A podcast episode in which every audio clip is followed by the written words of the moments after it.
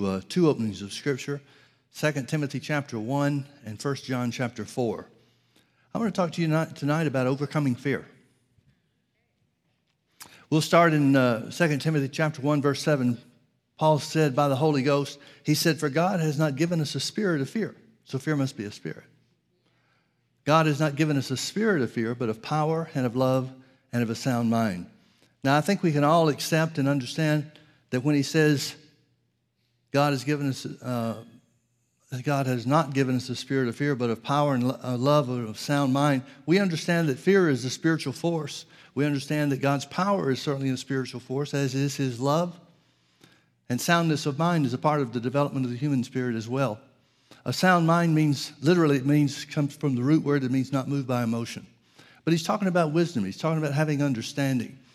He's talking about a renewed mind, someone that knows who they are in Christ. So he says, God hasn't given us a spirit of fear, but of power and of love and of a sound mind.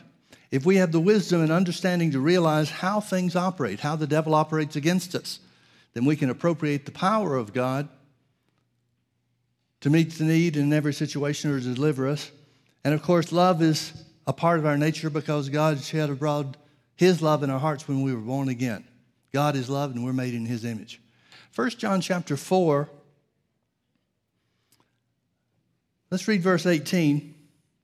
John, speaking by the Holy Ghost, said, There is no fear in love, but perfect love casts out fear, because fear has torment.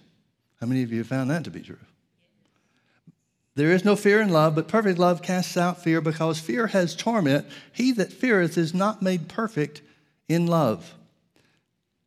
It sounds like John is writing to the church, telling the church that we're going to have to be perfected. Now, that word does not mean never make a mistake, it means to adjust and repair. But what is it about adjusting and repairing that drives away fear? I'm going to back up a couple of verses in this uh, same chapter, read some things, and then I'll. Uh, verse 15, then we'll make some comments. 1 John 4:15 he said whosoever shall confess that Jesus is the son of God God dwelleth in him and he in God and we have known and believed the love that God has to us. Now folks I want you to realize where he's talking about in verse 18 there is no fear in love but perfect love casts out fear because fear has torment and he that feareth is not made perfect in love. The perfection he's talking about concerning love is not our walking in love, it's our understanding of God's love for us. Let me read the verse again and, and make sure you see it. Verse 16, he said, And we have known and believed the love that God has to us. That's the, that's the, um, uh, the type of love that he's talking about. God is love, and he that dwelleth in love dwelleth in God, and God in him. Verse 17, we didn't read that one. Herein is our love made perfect, that we may have boldness in the day of judgment, because as he is, so are we in this world. Now, uh, when we talk about fear, most everybody associates fear with doubt because the Bible speaks of them working hand in hand. I'm not sure there is um, much opportunity to doubt without fear, and I'm not sure that anybody operating in fear is going to do anything other than doubt. But if we, if we turn it around and say, what is the opposite of doubt? Well, everybody understands that doubt is unbelief. So the opposite of doubt would be faith. I personally believe in 2 Timothy verse 1, uh, chapter 1, verse 7, where Paul says, God hasn't given us the spirit of fear, but of power and love and a sound mind. I personally believe he's talking about faith there. How, do, how else do you access the, the power of God? So, if power is the overcoming factor, or is a, an overcoming factor when it comes to fear, that has to be activated or accessed by faith. Now, the second thing that he says about love, he's talking about our understanding of God's love for us. John is telling us that the key to overcoming the torment of fear is to realize how much God loves us. Now, let me read what verse is it? Verse 17 again. He said, Herein is our love made perfect. How do you know you've been perfected in, in love? And again, I'm not talking about you walking in love towards your neighbor. That's always a good thing to do, but that's not what he's talking about here. He's talking about being perfected as far as the understanding of God's love for and toward us. Herein is our love made perfect. How do we know we've been perfected in love? That we may have boldness in Him.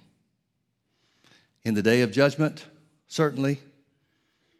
But I don't know about you, I'm not going to start being bold about who I am in Christ when judgment day comes.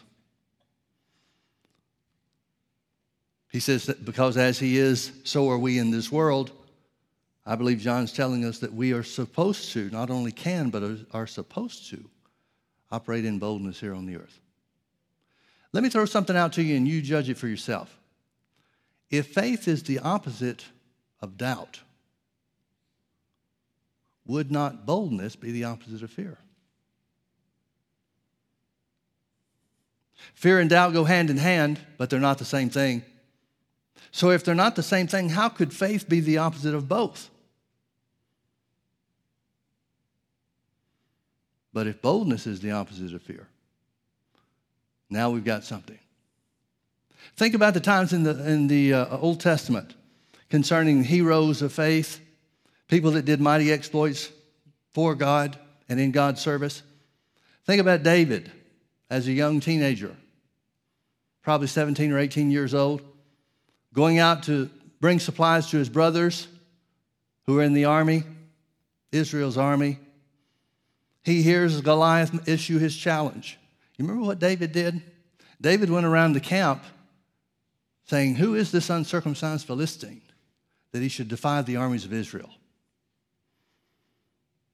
He's asking why hadn't anybody claimed the reward? Saul had given a reward, second only to himself in the kingdom.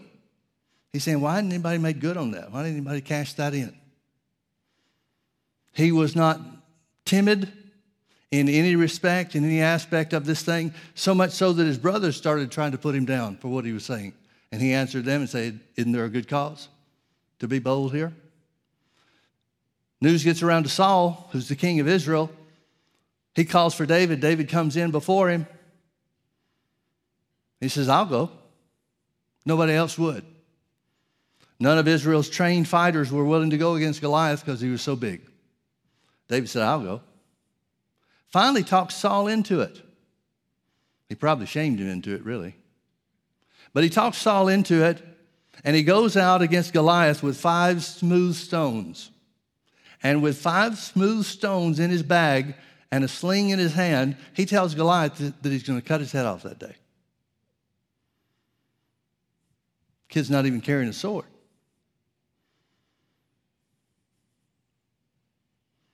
Look at the boldness of David. What about Shadrach, Meshach, and Abednego? Their lives are threatened by King Nebuchadnezzar because they won't bow down and worship his statue. So Nebuchadnezzar says, Listen, guys, I don't want to hurt you. So the next time the music plays, when it's time for everybody to worship the, the statue, if you'll bow down and do what everybody else does, we'll just call this quits. We'll just act like none of the rest of this stuff has ever happened. But if you don't, I'm going to have to throw you in the burning fiery furnace. And who is it that'll deliver you out of my hand then? They answer very quickly. We're not careful to answer in this matter, O king. Know this if you do throw us into the furnace, you asked who would deliver us? Our God will. But if you don't throw us in the furnace, we're not worshiping your statue. Made the king mad, he threw him in. God delivered him. Now tell me this how many great stories, inspirational stories, do we have in the Old Testament by people that were timid about who they were in God? Tell me the stories that came about as a result of somebody compromising, just not making waves. Where are the memorials to those guys? They don't exist. Because God expects us to be bold. The opposite of fear is boldness, folks. Turn back with me to Numbers chapter 13. I know you know this story by heart, and I'm glad you do. And it seems like I use this story in just about everything that I teach. But honest to goodness, it is one of the most pivotal stories in the Bible. I'm going to start reading in verse 17. Moses sent them to spy out the land of Canaan and said unto them, Get you up this way southward and go up into the mountain and see the land, what it is, and the people that dwell therein, whether they be strong or weak, few or many, and what the land is that they dwell in, whether it be good or bad, and what cities there are that they dwell in, whether in tents or in strongholds. And when the land, and what the land is, whether it be fat or lean, whether there be wood therein or not, and be ye of good courage, and bring of the fruit of the land.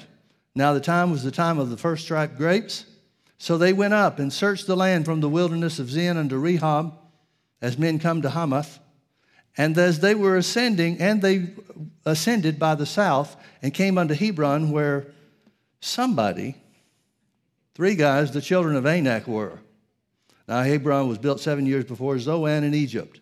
And they came into the brook of Eshcol and cut down from thence a branch with one cluster of grapes, and they bare it between two upon a staff, and they brought of the pomegranates and of the figs.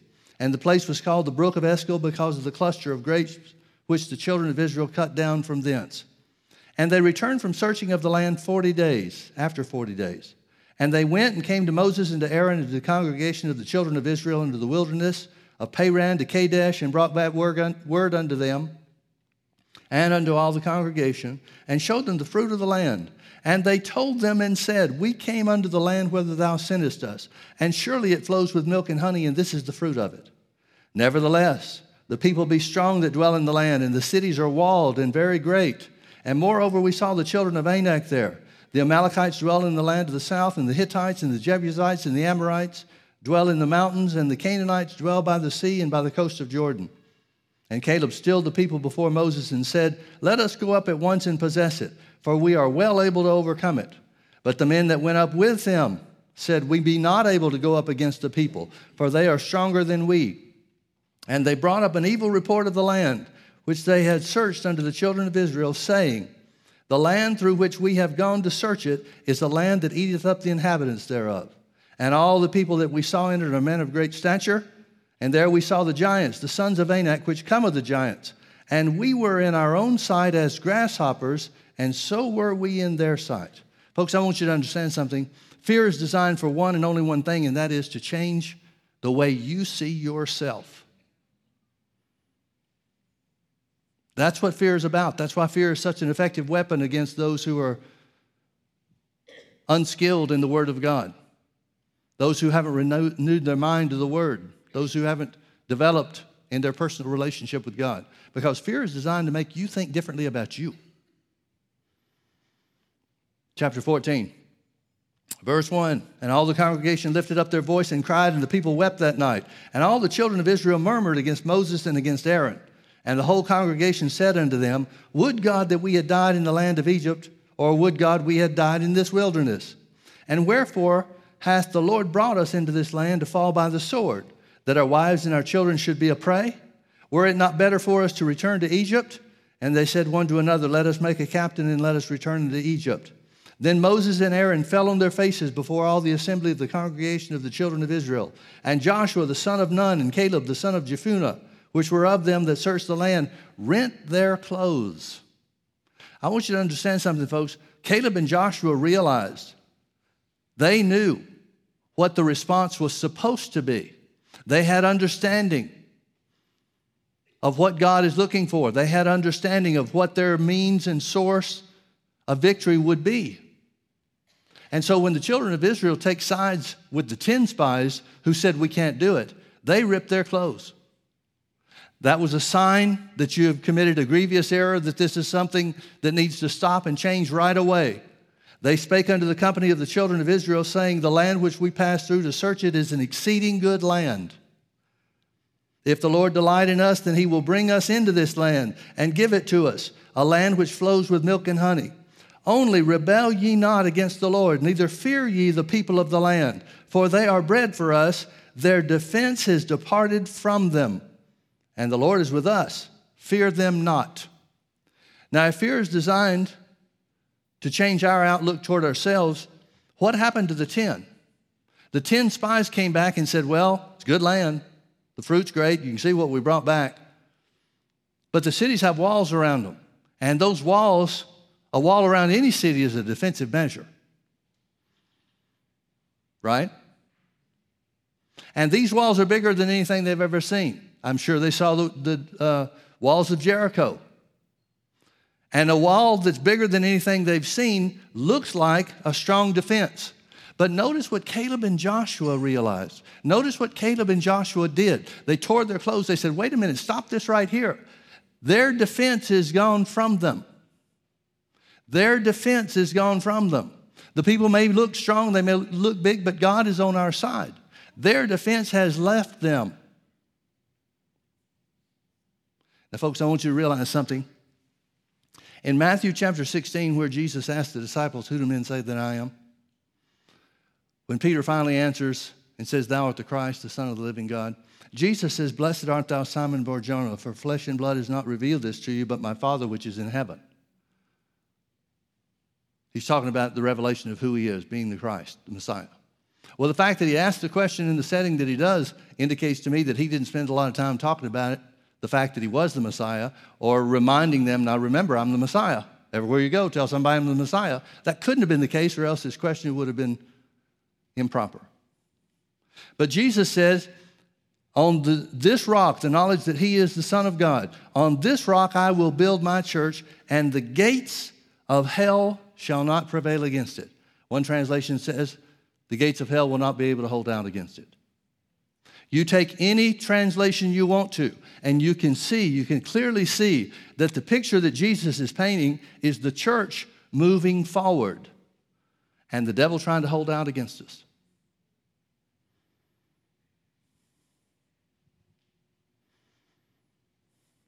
The greater force is always going to win in any conflict, all things being equal. The greater force will win. Jesus is saying the church is the greater force. Caleb and Joshua understood something that I don't think many of us understand today, and that is because God is on our side,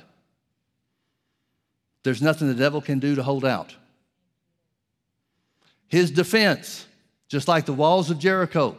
Just as those walls were not able to withstand the children of Israel 40 years later because they have to go into the wilderness because of the unbelief of the fathers.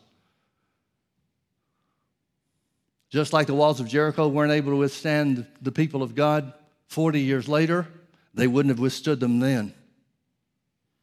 Caleb and Joshua understood that their defense had gone from them. But again, think about what fear is supposed to do. Fear's job is to make you look at yourself differently. These 10 did. Last verse of the 13th uh, chapter says, We were in our own sight as grasshoppers. I'm guessing that they didn't go into the land to spy it out feeling like grasshoppers. But that's what fear turned them toward.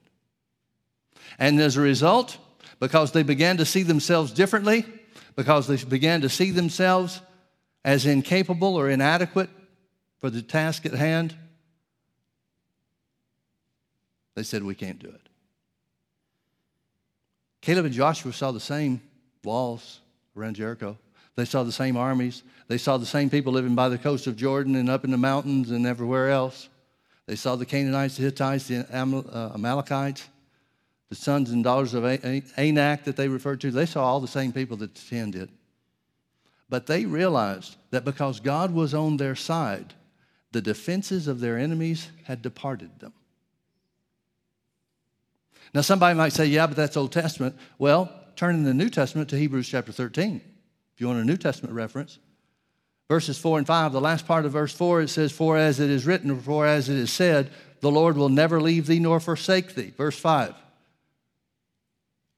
so that we may have boldness. So that we may have boldness. So that we may have boldness and say, The Lord is with me. I will not fear what man will do to me.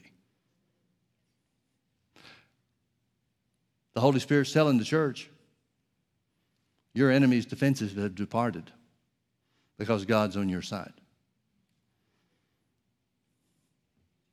Your enemy's defenses have left them because God is on your side. That's the perfect love that John's talking about in 1 John 4 when we understand the love that God has for us, not when we do good things so that God sees we love Him. But when we understand that God loves us, the perfection, the completeness of God's love for us, resulting in the, the keeping of His promise, the Lord will never leave us nor forsake us, then we can and should have boldness in the earth. Certainly on the day of judgment, but even while we're here now, in the here and now. Because as He is, so are we in this world.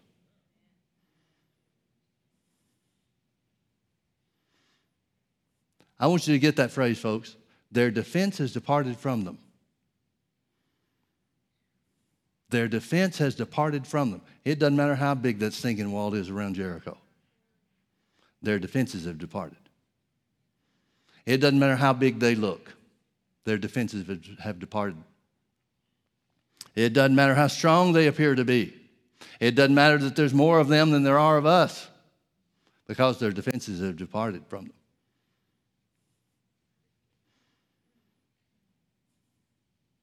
Now, David, you know, the one that went out and killed Goliath, must have understood something about boldness and God being with him. Psalm 34, verses 1 and 2, David said something to this effect. He said, My soul will continuously bless the Lord. Verse 2, he says, I will make my boast in the Lord. The humble shall hear thereof and be glad. I will make my boast in the Lord. Folks, when we talk about the stories in the Old Testament that inspire us, when we talk about the things that man did and man accomplished because God was on his side that was outside of their ability, natural ability to do. When we talk about those things, you can find one common denominator in every one of those stories. They're making their boast in the Lord. Second Chronicles chapter 20, when Jehoshaphat has the five enemy kings come against him. They set a day for fasting and praying. The Holy Ghost said through one of the prophets in the, in the uh, congregation, Do not be afraid. The battle is not yours, but the Lord's. Told them where they're going to find them the next day. Next day, they started off and said, Remember what the Lord said. We'll put the singers and the praisers out front. And they began to sing. The Lord is good and his mercy endures forever. What are they saying? They're saying God's with us. God's with us.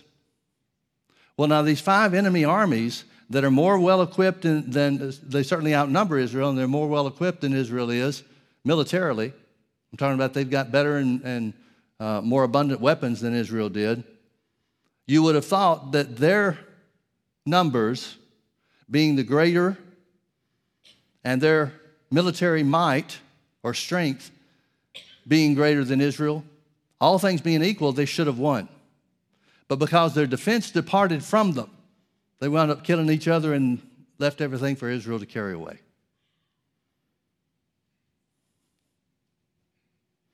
I think so often we allow fear and doubt to change what we think about ourselves and who the Bible says we are.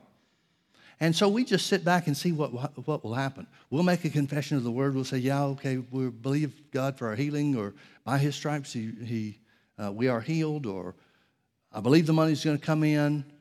We rebuke poverty and lack. And that's as far as we go. We don't make a bold statement about what God's going to do. We don't make a bold statement about what the Word of God promises. But every one of these stories in the Old Testament where God comes through in some miraculous way, it was because somebody boasted that God would honor His Word.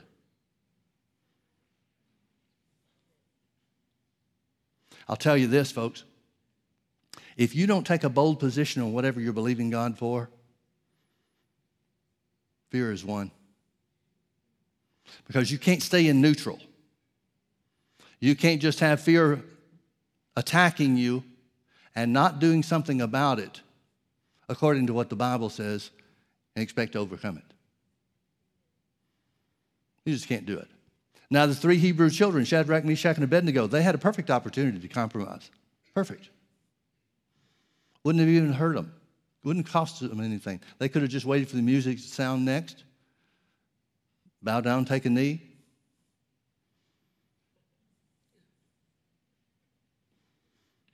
No harm, no foul. But that's not what they did. They said, We're not worshiping another God, you included, because God forbade that. Now, whatever you think you have to do, King Nebuchadnezzar, in this situation, throw us in the furnace or not, whatever you need to do, you go right ahead. Because if you throw us in, God will deliver us. I like these guys. How about you? So many times we find ourselves in David's position where the enemy is way, way, way, way bigger than us. And we have no choice but to go out and face them. And instead of taking a bold position, we go out and we say, No weapon formed against me will prosper. No weapon formed against me will prosper. And then try to stay out of range. And we try to convince God that we're believing His word. Lord, we're trusting in you. No weapon formed against us shall prosper. We're trusting in you. But the people that win the battles are the ones that get out there and say, I'll make my boast in the Lord. I'm bragging on God. Somehow, some way, we don't know how, we may not be able to see it, may not have it figured out, but some way, somehow, God's going to see us through on this thing, and He's going to see us through big.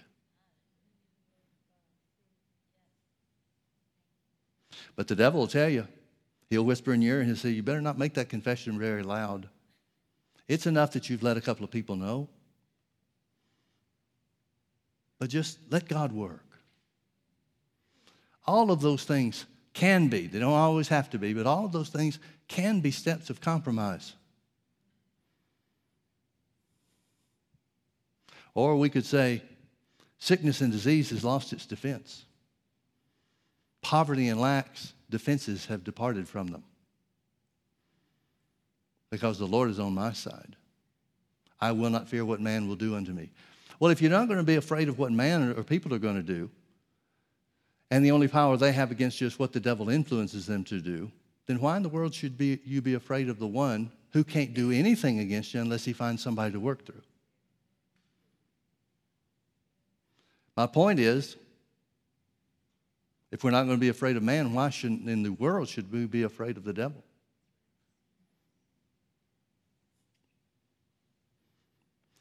Turn with me to uh, Matthew chapter 14.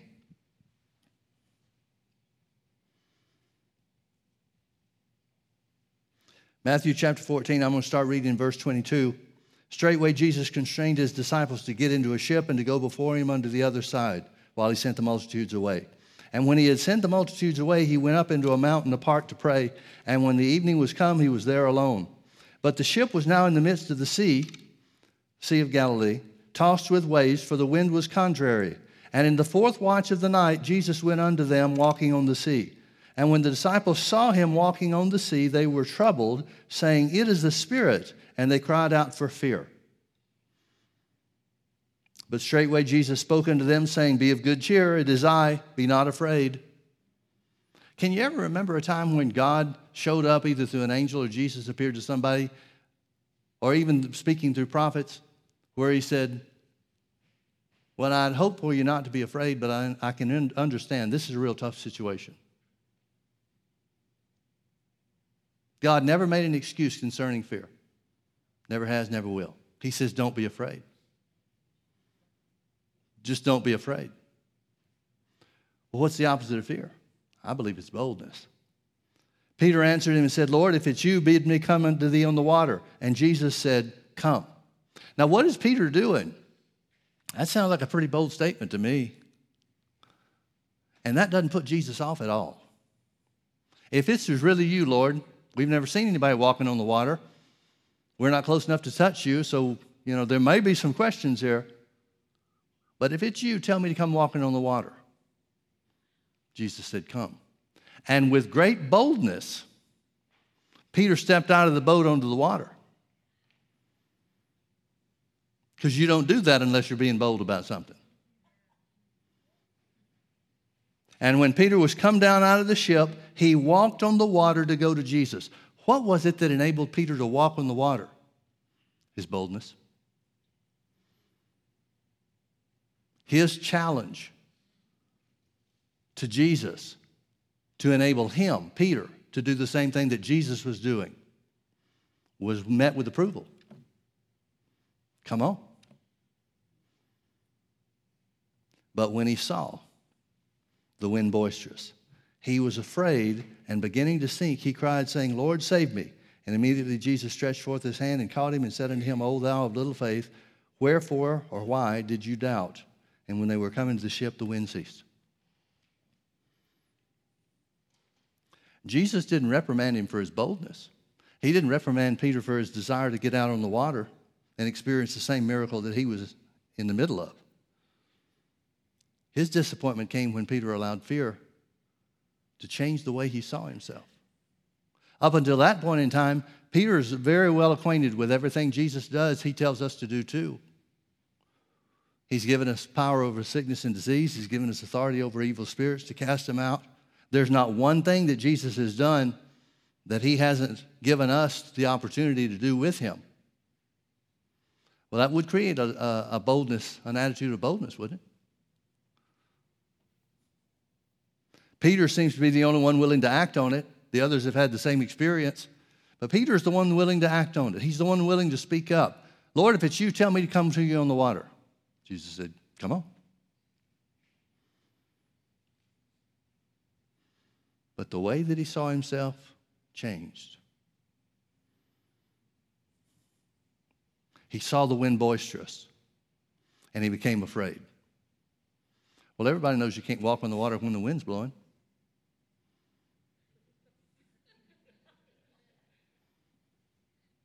But he's already walking on the water.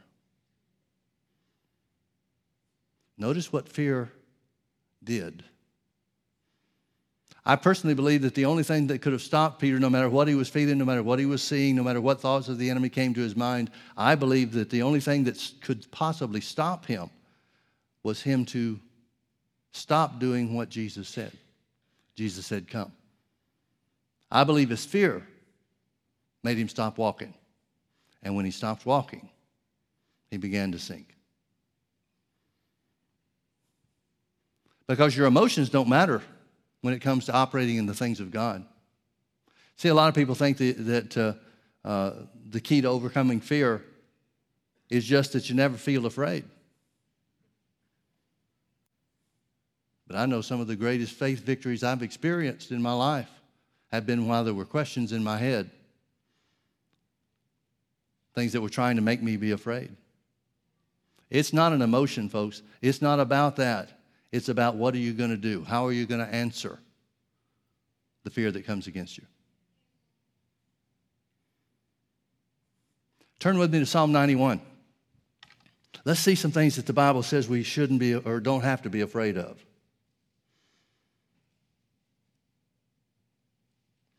Verse 1 He that dwelleth in the secret place of the Most High shall abide under the shadow of the Almighty. I will say of the Lord, He is my refuge and my fortress. My God, in him will I trust. Surely he shall deliver thee from the snare of the fowler and from the noisome pestilence. He shall cover thee with his feathers, and under his wings shalt thou trust. His truth shall be thy shield and buckler. Thou shalt not be afraid for the terror by night, nor for the arrow that flies by day. Have you ever noticed the devil works harder in nighttime? If you're trying to believe God for something or standing in faith for something, you can count on it. In the middle of the night, 12 o'clock, 1 o'clock, 2 o'clock, whatever it is, when everybody else is asleep, the devil will wake you up and tell you what he's going to do to you.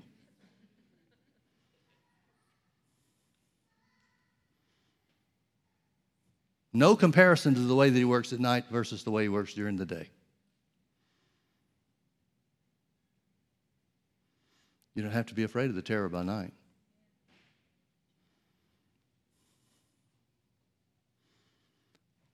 Nor for the arrow that flies by day, nor for the pestilence that walketh in darkness, nor for the destruction that wasteth at noonday.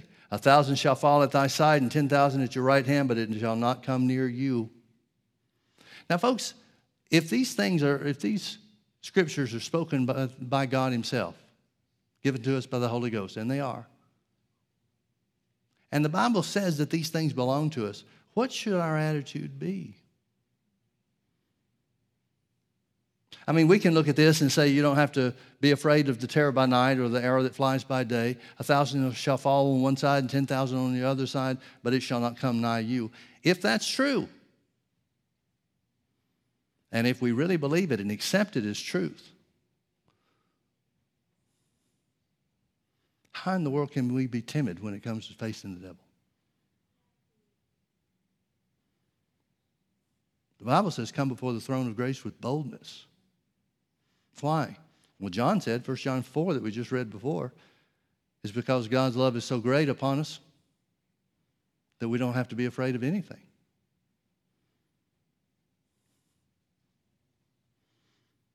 Is that all he said he'd do? He says, Only with thy eyes shalt thou behold and see the reward of the wicked. Because thou hast made the Lord, which is my refuge, even the Most High, thy habitation, there shall no evil befall thee, neither shall any plague come nigh thy dwelling. Now, folks, it just seems to me if these things are true, we ought to be saying them. Just seems to me if these things are true, we ought to be confessing these things and claiming these things with a swagger in our step.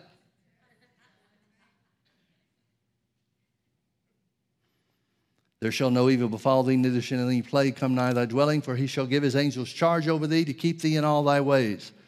They shall bear thee up in their hands, lest thou dash thy foot against a stone. Thou shalt tread upon the lion and the adder. References to the devil. The young lion and the dragon shalt thou trample under feet. References to the devil. Because he has set his love upon me, therefore will I deliver him. I will set him on high because he has known my name. He shall call upon me, and I will answer him. I will be with him in trouble. I will deliver him and honor him. With long life will I satisfy him and show him my salvation. I'm going to read from Proverbs chapter 3. The whole chapter is about um, gaining the wisdom of God. Verse 21, he says, My son, let them not depart from thine eyes, meaning the word. Keep sound wisdom and discretion. Here's that soundness of mind that Paul talked about, writing to Timothy. So shall there be life unto thy soul and grace to thy neck. Then shalt thou walk in thy way safely, and thy foot shall not stumble. When thou liest down, thou shalt not be afraid. Yea, thou shalt lie down, and thy sleep shall be sweet. Now, folks, here's the scriptures you can get rest every night on.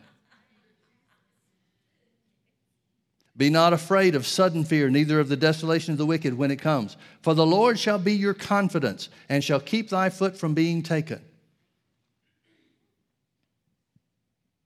Folks, if all these scriptures are true, why aren't we looking for the devil saying, hey, buddy, let me read something to you?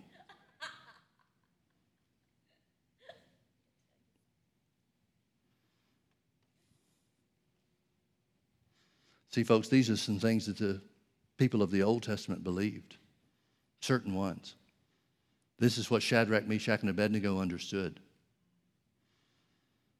if King Nebuchadnezzar is going to try to attempt to take our lives because we've been obeying the word, we can count on God's deliverance.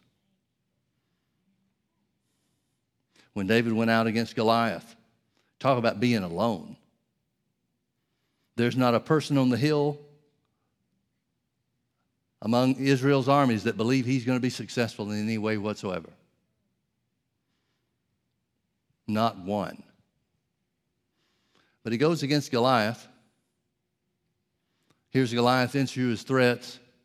And David very simply says, Before the sun goes down today, I'm going to take your head off your shoulders. I come to you in the name of the Lord.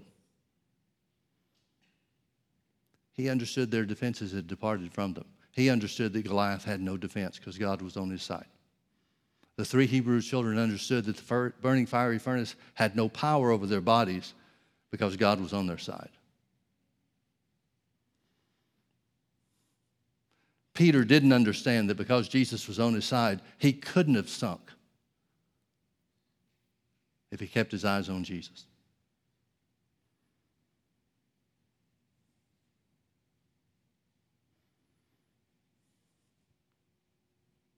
You getting anything out of this? I'm going to read from Psalm 34. I quoted it a minute ago, but I think I'm going to read it. I botched the part of the, the quote. Psalm 34, verse 1, a psalm of David when he changed his behavior before Abimelech, who drove him away and departed. He said, I will bless the Lord at all, all times. His praise shall continually be in my mouth. My soul shall make her boast in the Lord. My soul shall make her boast in the Lord. I wonder if that has anything to, to do with the soundness of mind that Peter refers to when he's talking to, to uh, that Paul referred to when he was talking to Timothy. God has not given us a spirit of fear, but a power and love and a sound mind. So many times it looks to me like Christians think a sound mind means don't make any waves. But there are times to make waves. There are times when it is definitely in your best interest to make waves.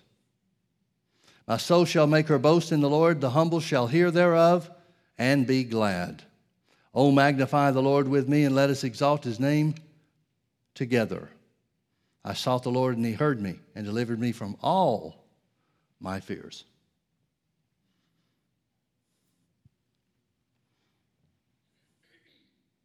The Bible says in numerous times in numerous places, He that believeth on, talking about people, you and me, those people that believe in God shall not be ashamed. Shall not be ashamed. Shall not be ashamed. In other words, being bold is a safe place. Speaking out boldly what God will do, what His Word says that He has done. Speaking boldly about who we are in Christ and the authority that we have over the devil. That's a safe place to be. I believe the opposite of fear is boldness. And when we understand that God's on our side, that He loves us, He's not counting marks against us, He's not looking for ways to add demerits to our charge. When we understand that He loved us enough to give us His best, there's not even a possibility that He wouldn't give anything else we need. I think that's shouting ground. I think that's a place for us to step up boldly and say, sickness's defense is gone. Poverty's defense is gone. Because God is on our side. The Lord is my helper. I will not be afraid. I won't be afraid of what men do. I sure won't be afraid of a defeated foe like the devil. The Lord is on my side. I will not fear. Well, let's all stand.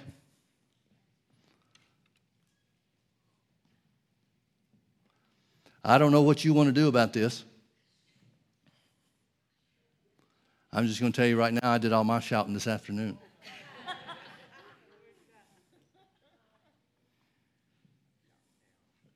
Let's lift our hands and thank Him for His word.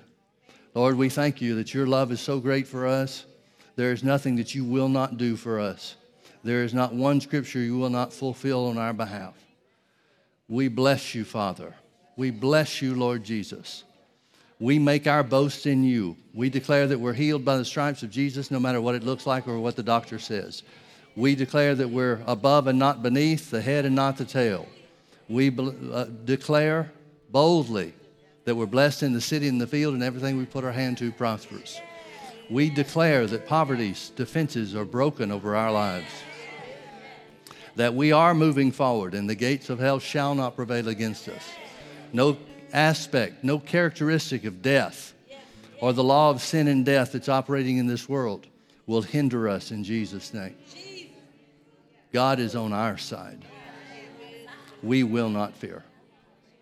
Mr. Devil, we're not afraid anymore. Now we understand. Better than we ever have. Now we understand. We understand that the power of God is accessible to us by faith we understand that the love of God toward us gives us great boldness here on this earth and when we stand before God at the end. We declare that the soundness of mind that we have now through given through the understanding of the word makes us a champion in every respect.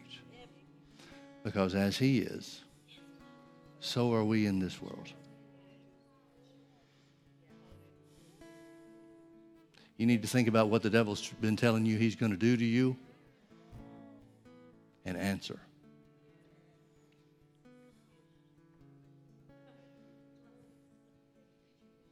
Thank you, Lord, that we will never be ashamed of standing upon your word, of trusting in you. Thank you, Lord, that there is no work of the enemy that can, that can withstand the power of your word and the results of your love for us. We are more than conquerors in every area. In Jesus' name.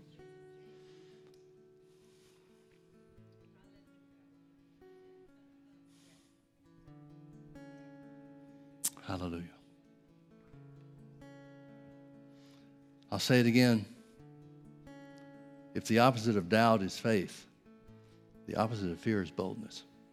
Be bold in your claims of provision, healing, and everything else the Bible says. Boldly declare that God's on your side. Boldly declare that the enemy has no power against you or your health or your finances or any part of your life because God is on your side. Hallelujah. Hallelujah. Your enemy's defenses have departed from them. Your victory is assured. Lord, we love you. We don't know how to quit here, Lord. We thank you for your goodness and your mercy to us. Lord, you are good, and your mercy endures forever. Hallelujah. Hallelujah. Hallelujah. Hallelujah. Hallelujah. Hallelujah. Hallelujah. Bless you, Lord Jesus. Okay, say it with me. The Lord is good, and his mercy endures forever. God is on my side. I will not fear what man will do unto me. I will not fear what the devil tries to do against me. Because God is on my side. Amen. Amen. God bless you. Thank you for being with us.